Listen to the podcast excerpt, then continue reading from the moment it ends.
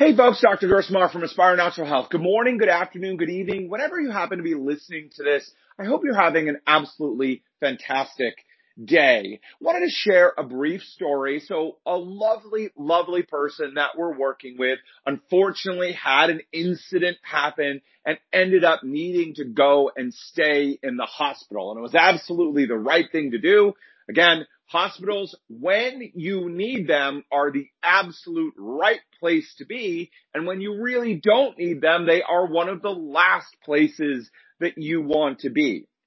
Now there's a lot that can be done to help and support people as they're going through their healing process in the hospital. I wanted to share with you just a few very simple things that can make a profound difference. So you ready for it? So whether it's you or whether it's a loved one who finds themselves in the hospital, you know, you don't have to battle the doctors trying to get them to do some different therapies or, you know, there's often a lot of pushback on supplements because the doctors are worried that the supplements might interfere with the therapies they're trying to do.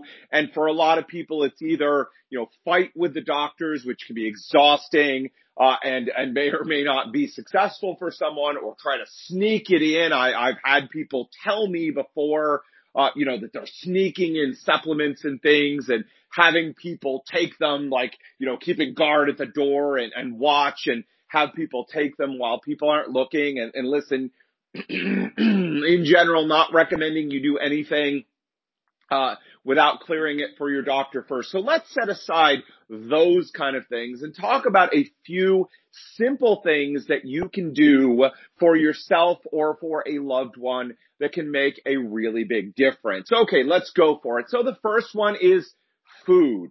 Now, it's no surprise that in most hospitals, especially here in the States, the food is terrible. It's garbage. It's some of the worst processed food available. And I know there are some initiatives to try and get healthier food into hospitals. And I desperately hope that's the situation. So whenever it is possible, this is maybe one of the hardest ones here, but whenever it's possible, bringing or getting healthier foods into the hospital is a step in the right direction. So this can be everything from tapping your network of family and friends and having them bring you healthier choices. This can be again the, the more difficult side of advocating for yourself.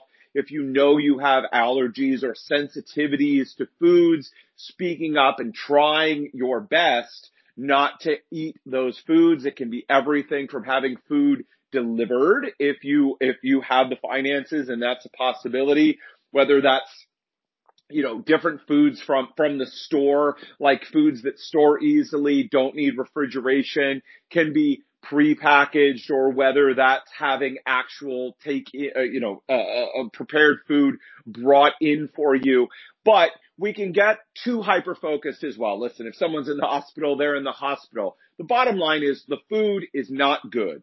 And if we can supply people with food that A doesn't bother them, is more nutritious and healing, it improves their body's defenses, it improves the healing capacity of the body, and it helps them get out of the hospital faster. So whenever possible, either advocating for the healthiest food choices that are available there in the hospital.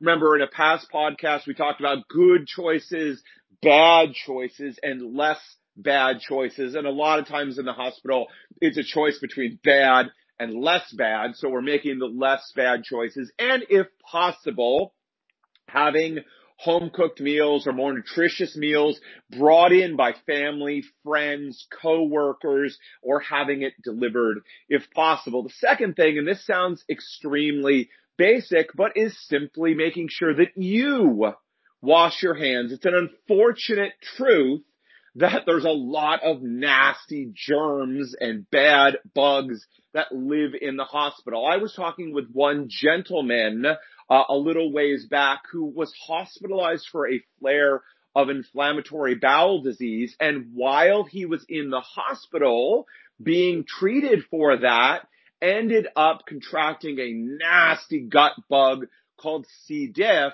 which causes diarrhea and pain and bleeding and was having to deal with all of the consequences of that. There's no way to be perfect here. Luckily, many, many doctors and nurses and all the practitioners are trying really hard, washing their hands, observing cleanliness, and we can take it just one step further. You can become very germ phobic here, and that's not the point, but definitely doing your best to wash your hands because the number one way that we get germs into our system is by taking our hands and putting them on or in our mouth, whether that's in eating a meal or whether that's in just the unconscious movements. Many of us don't even realize that we're touching our faces or we're putting our fingers near our mouths, all of those things. So what, anything you can reasonably do to keep those hands washed. So washing before eating, washing your hands or at least wiping them down after contact with the nurses or the doctors or the tax. Just another little step you can do. Again, don't become germ phobic, but take reasonable precautions. Now, the third step, so far we've talked about food, we've talked about washing hands, you washing your hands. Now, the third step goes along with that, and that's simply taking a probiotic. Now, it stuns me that basically 99% of people who go into a hospital are not given probiotics.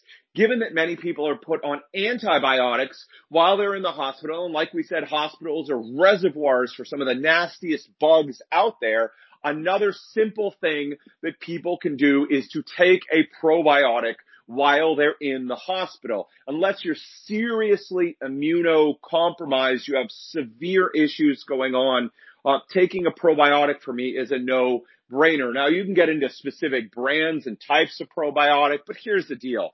You will get benefit from any probiotic and very rarely will you get any pushback for it from a doctor. Simply say, you know, my, my loved one or I or my loved one are, are taking antibiotics or doing this, like to give them a probiotic and, and almost never are you going to get any pushback on a probiotic. So that's the third one. Now the fourth one is a couple of dollars here and that is simply earplugs and an eye shade or an eye mask.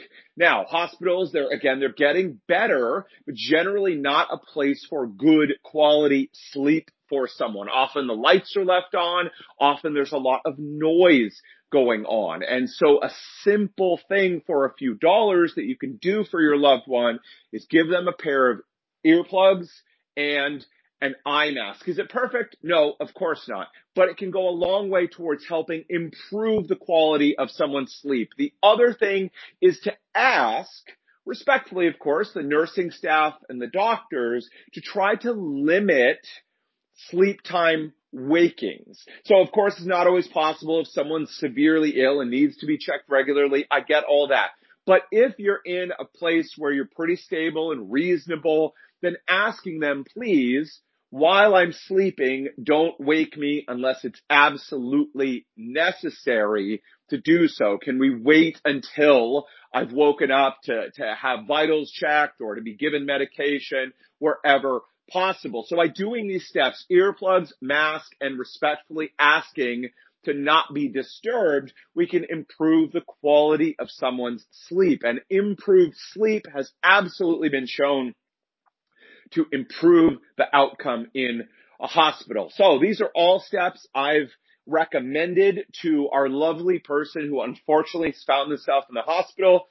Eat the best quality food possible, whether that means choosing the best available option there in the hospital or having outside healthier food options brought in either by family, friends, coworkers, or ordering it in themselves. Reasonably, not germ phobically, but reasonably washing hands and trying to minimize contact, taking a probiotic regularly, and then last but not least, having an earplug, earplugs and an eye mask and asking to limit the, the, uh, being woken up to be given medications or to get vitals to when it's really necessary or when someone needs to be woken up. So these are four simple steps that you can take either for yourself or for a loved one that you find in a hospital.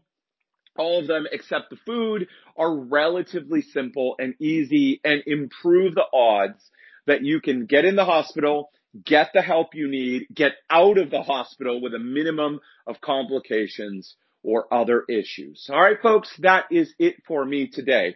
Listen, if you are looking for a community of people who just like this are interested in living a healthy, happy lifestyle, we live in a society where sickness, unfortunately, is the norm. And if you do what everyone else is doing, unfortunately, you will see yourself getting sicker and sicker as you age and live your life. But it's not necessary. It's not fate. We can choose to live healthier lives. But one of the pieces of living a healthier life is surrounding yourself with people who also believe in living a healthier life. And so that's why we want to invite you to come join us at the ANH Academy. That's the Aspire Natural Health Academy. It is our exclusive private Facebook group.